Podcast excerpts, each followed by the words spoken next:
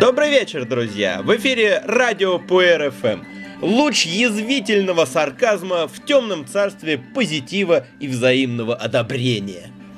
Сегодня 1 апреля, Международный день смеха, но многие наверняка помнят его прежнее название – День дураков. Это, конечно, наш профессиональный праздник, чтобы в нашей стране заниматься не нефтью, не строительством олимпийских объектов и не кредитованием, а качественным чаем, надо быть тем еще придурком. И, наверное, сегодня был бы уместен выпуск полный легкой, добродушной иронии. В чайном мире много над чем можно посмеяться. Но глупость – это не всегда смешно. И сегодняшняя передача будет изобиловать ехидством, циничными насмешками и прочим негативом, так что людям, склонным оскорбляться и расстраиваться, я крайне рекомендую ради их же блага немедленно нажать «Стоп!». Итак, когда большая часть аудитории нас покинула и остались только мужественные люди, не обижающиеся на правду, давайте поговорим вот на какую тему – Уверен, каждому из вас не раз попадались посты или статьи, озаглавленные «Полезные свойства такого-то чая». Речь тут может идти как о каком-либо виде чая, например, о зеленом, белом или красном, так и об отдельном сорте. Что в большинстве случаев идет сразу же за этим заголовком. Правильно, фраза «В этом чае содержатся такие-то витамины и такие-то микроэлементы» практически никогда не говорится об их количестве. Есть и все. Согласитесь, было бы странно, если бы в растении не было водорастворимых витаминов и самых распространенных микроэлементов. В крайнем случае говорится, что много. И часто этим дело и ограничивается. Иногда, правда, приличия ради добавляют пару общих фраз о том, что чай повышает иммунитет, тонус и частоту мочеиспускания. Кстати, только последнее бесспорно. И эта подтасовка стала настолько обыденной, что большинством даже не замечается, и эти бессвязные тексты принимаются за чистую монету безо всякой критики. Следите за руками. Вам обещают рассказать о полезных свойствах, а вместо этого диктуют химический состав, из которого никакие полезные свойства не вытекают. А в конце утверждают, что полезные свойства все-таки есть, но никакие доказательства не приводятся.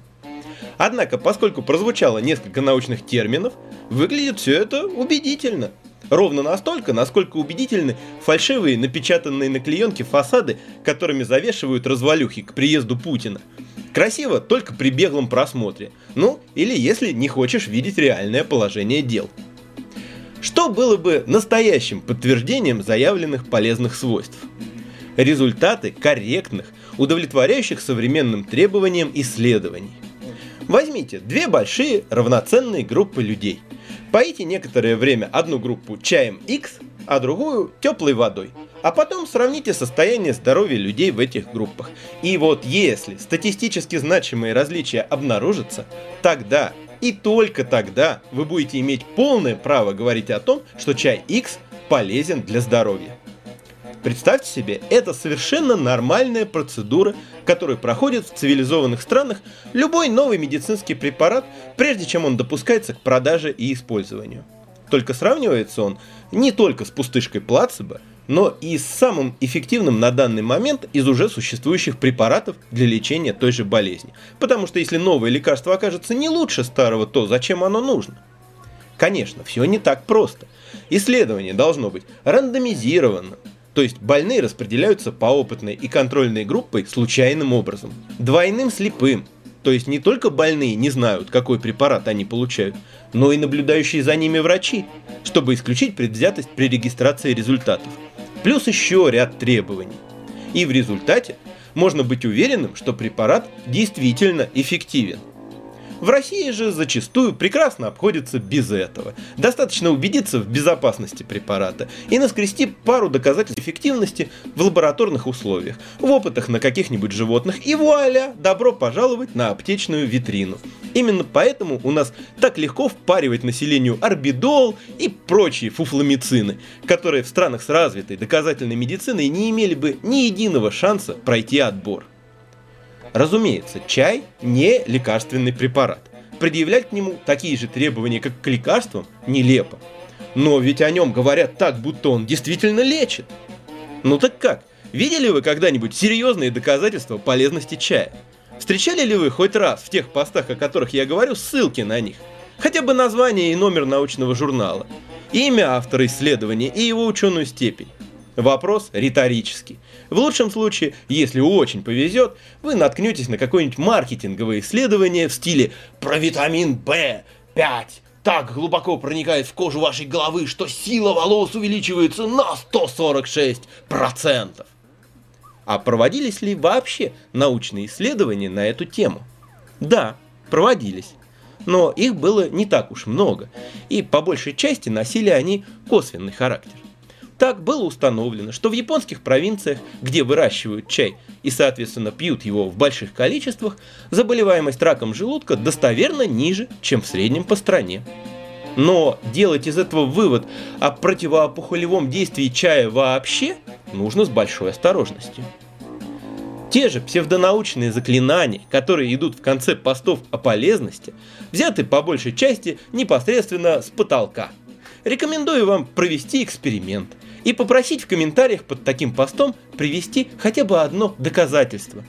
И если вы услышите что-то, кроме «это же общеизвестно», «это неоднократно доказано компетентными людьми» и тому подобного, сразу пишите мне, я буду очень рад. Еще один стандартный прием – это заявление о том, что некий чай или чайная добавка издревле использовались для лечения того-то и того-то. Ну ведь древние были куда умнее нас – еще бы, ведь в одно ухо им нашептывали мистические сущности в местах силы, а в другое инопланетяне, от которых они и произошли. Ну, правда, средняя продолжительность жизни еще века два назад была в районе 30 лет, но зато до онкологических заболеваний люди не успевали дожить. И половина детей умирала до совершеннолетия, но зато естественный отбор работал вовсю. А уж какая была экология! Ни тебе дивинила в воздухе, ни хлора в питьевой воде. Одни только возбудители холеры и дизентерии. Красота! Ну, а уж если мудрость исходит с Востока, то авторитет ее вообще неоспорим. Китайцы еще худо-бедно могут ошибаться, но древние китайцы ни в коем случае. Хотя сейчас не все падки на экзотику. Некоторым, наоборот, подавай родноверие. Но эта публика скорее будет внимать мантрам о пользе Иван-чая. Особенно доставляет ролик в интернете, где юноша с нефокусирующимся взглядом, заплетающимся языком вещает о том, как кофеин якобы истощает нервную систему, а в Иван-чае его нет. Там еще говорят, что Гитлер поставил под угрозу план Барбаросса, бросив чуть ли не весь вермахт на уничтожение лаборатории по исследованию Иван-чая. Жаль, что создатели этого видеочуда не сделали последнего логичного шага и не заявили, что Гитлер затем и напал на Советский Союз, чтобы уничтожить весь Иван-чай. Ну, использование в качестве аргумента мудрости древних я сейчас даже комментировать не стану. Наши и не очень наши предки в отсутствие научной медицины и химической промышленности действительно пускались во все тяжкие. В Древнем Египте, например, женщины использовали в качестве противозачаточного средства помет крокодилов. И если градус неадеквата эко-пропаганды продолжит нарастать, то я не удивлюсь, увидев в интернете рекламу крокодильего помета. Хорошо, скажете вы. А все же, как насчет витаминов и микроэлементов? Разве они не делают чай полезным? Конечно, друзья. Но тогда с еще большим основанием можно говорить о пользе употребления сушеных жаб и летучих мышей. Уж витаминов и микроэлементов в них куда больше, чем в чае. Давайте в следующую пятницу я вас вместо чая отваром крысиных хвостов угощу. Приходите, оздоравливаться так оздоравливаться. На самом деле, миф о полезности витаминов по праву должен занять первое место и по распространенности, и по несоответствию действительности среди всех оздоровительных верований. Давайте выйдем на улицу и спросим первых попавшихся 100 сограждан, полезны ли витамины. Практически все рефлекторно, спинным мозгом ответят «Конечно, да». будет огромной удачей, если хотя бы один из ста задумается и скажет, смотря в какой ситуации и в какой дозе. В действительности достаточно вспомнить школьную программу, чтобы понять, что надо еще поискать что-то более бесполезное, чем витамины для здорового человека. Да даже и для больного, если только он не испытывает в каком-либо витамине недостатка. Что вообще такое витамины? Это органические вещества, которые совершенно необходимы для правильной жизнедеятельности организма в небольшом количестве, но в нем самом не синтезируются и должны поступать извне в готовом виде, с пищей или в составе специально для этого созданных препаратов. Значительная часть витаминов нужна для осуществления ферментативных реакций. Они, грубо говоря, выполняют роль рабочих центров ферментов. Часть их ежесуточно разрушается, и эту убыль надо восполнять.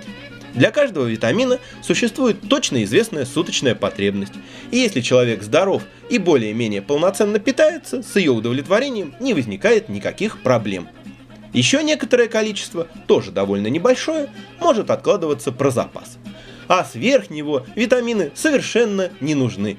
Они либо просто не всасываются, либо всасываются, но не используются, а в очень больших дозах могут принести и вред поэтому дополнительные дозы витаминов нужны только тому, кто испытывает в них дефицит. Для всех остальных они, в лучшем случае, полностью бесполезны. Давайте вернемся теперь к чаю и рассмотрим пользу витаминов чая на примере витамина С, аскорбиновой кислоты. Просто потому, что она хорошо знакома, по крайней мере тем, чье детство прошло в Советском Союзе. Они должны помнить вкусненькие белые таблеточки и желтые шарики. Есть ли в чае витамин С?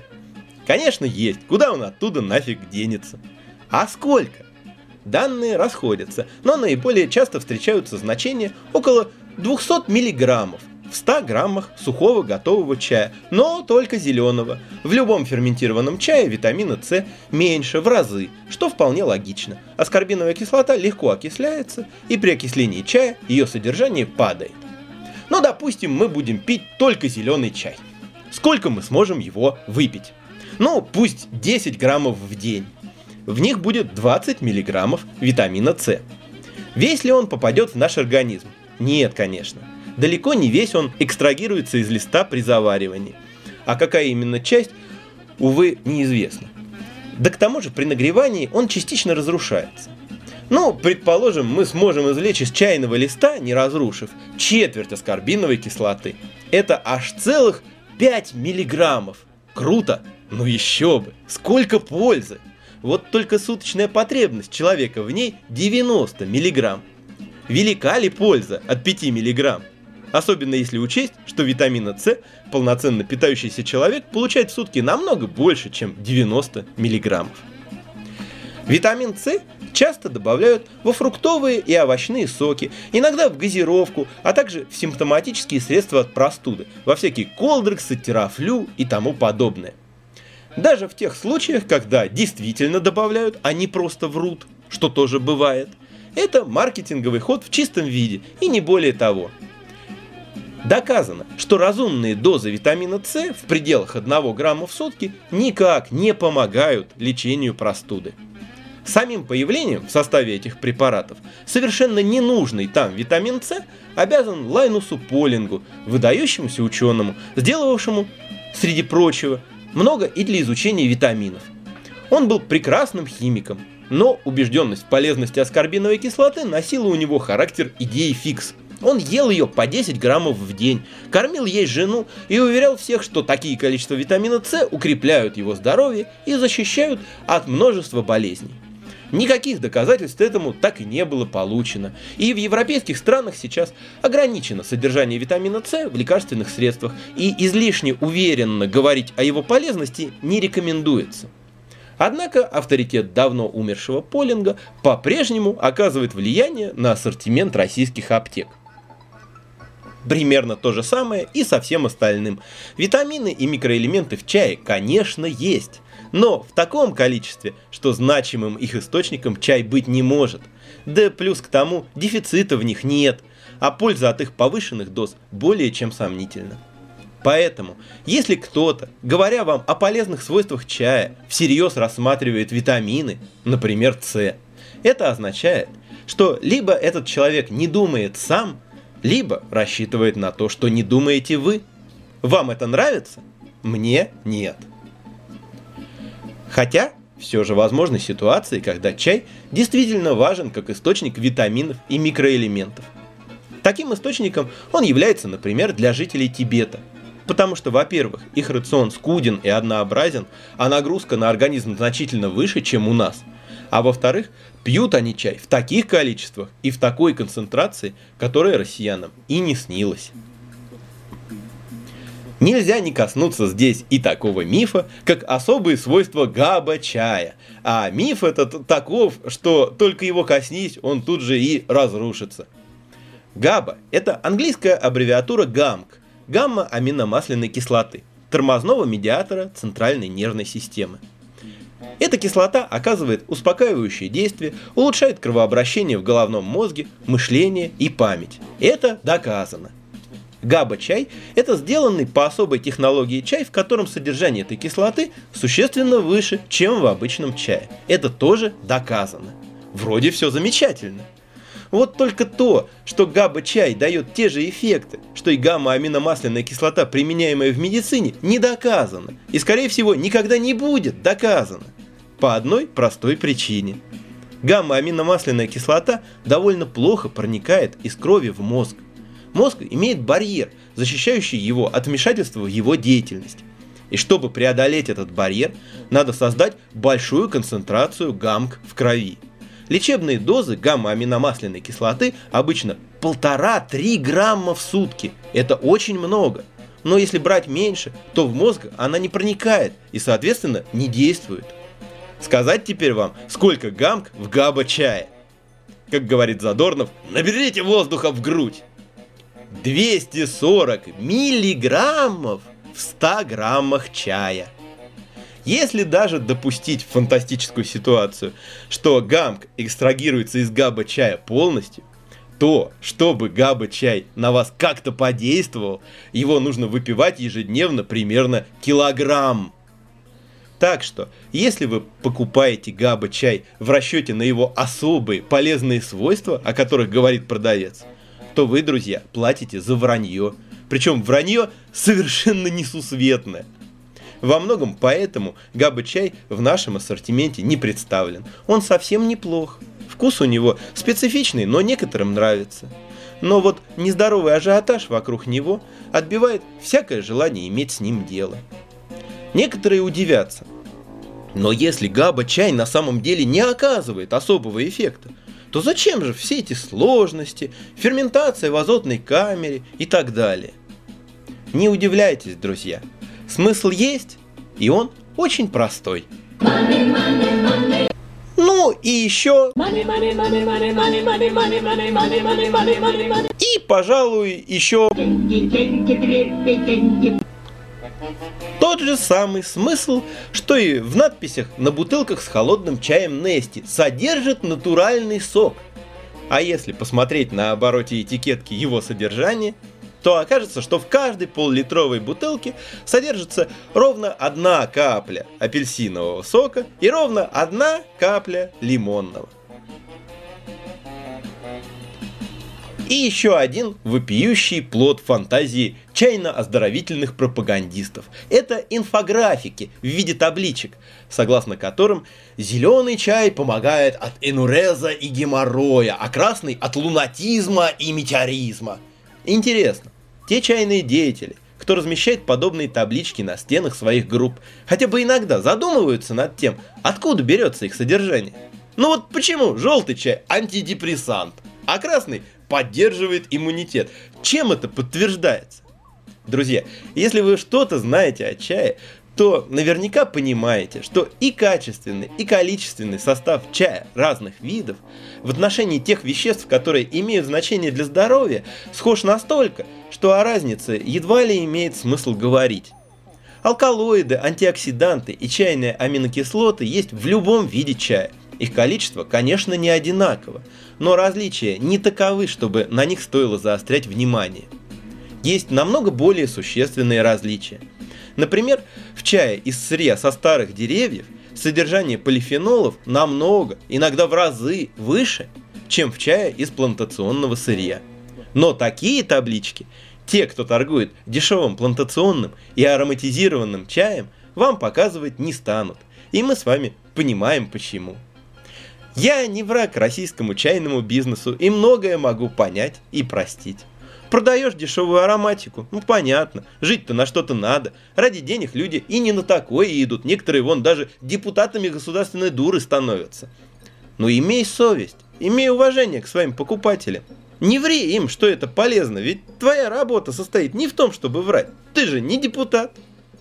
Да и вообще, я плохо понимаю, на кого вся эта оздоровительная ересь рассчитана. Вот вы представляете себе любителя чая, который думает, какого бы чая ему попить. А посмотрю-ка я на табличку. Ага, у Луны способствует похудению, а у меня как раз образовалась пара лишних килограммов. Значит, выпью у Луна. Я вот как-то не очень представляю себе такого любителя чая. То, что наполнены такие заметки и таблички недоказанными фактами, а домыслами и откровенным враньем, это полбеды. А вторая половина состоит в том, что они ориентируют людей на некие умозрительные представления, которые невозможно проверить на практике. Отрывают людей от реальных ощущений и погружают в мир слепой необоснованной веры. Тогда как чай ценен именно тем, что возвращает человека к его телу, к его ощущениям, учит наблюдать, проверять и делать собственные выводы, искать и прокладывать собственный путь, а не полагаться на готовые рецепты. Наверняка вы, пообщавшись с чаем год-другой, найдете для себя и чай-антидепрессант, и чай, который поможет вам справиться с простудой, и, кто знает, может быть и чай, который поможет вам похудеть. Но цветастенькие инфографики вам в этом не помогут, а только помешают. В общем, друзья, не позволяйте про витамину В5 слишком глубоко проникать в вашу голову. Пусть в ней останется место для работающего мозга. На этом все на сегодня о чае. А в конце нашего эфира вы услышите волшебную сказочку в исполнении Надежды Полозовой и песню замечательной забавной группы «Манго Манго», в которой поется примерно о том, как мы представляем себе нашу работу. А называется она «Люди ловят сигналы». До новых встреч, друзья! И пусть чувство юмора, верность истине и удача всегда будут с вами. Всего вам чайного!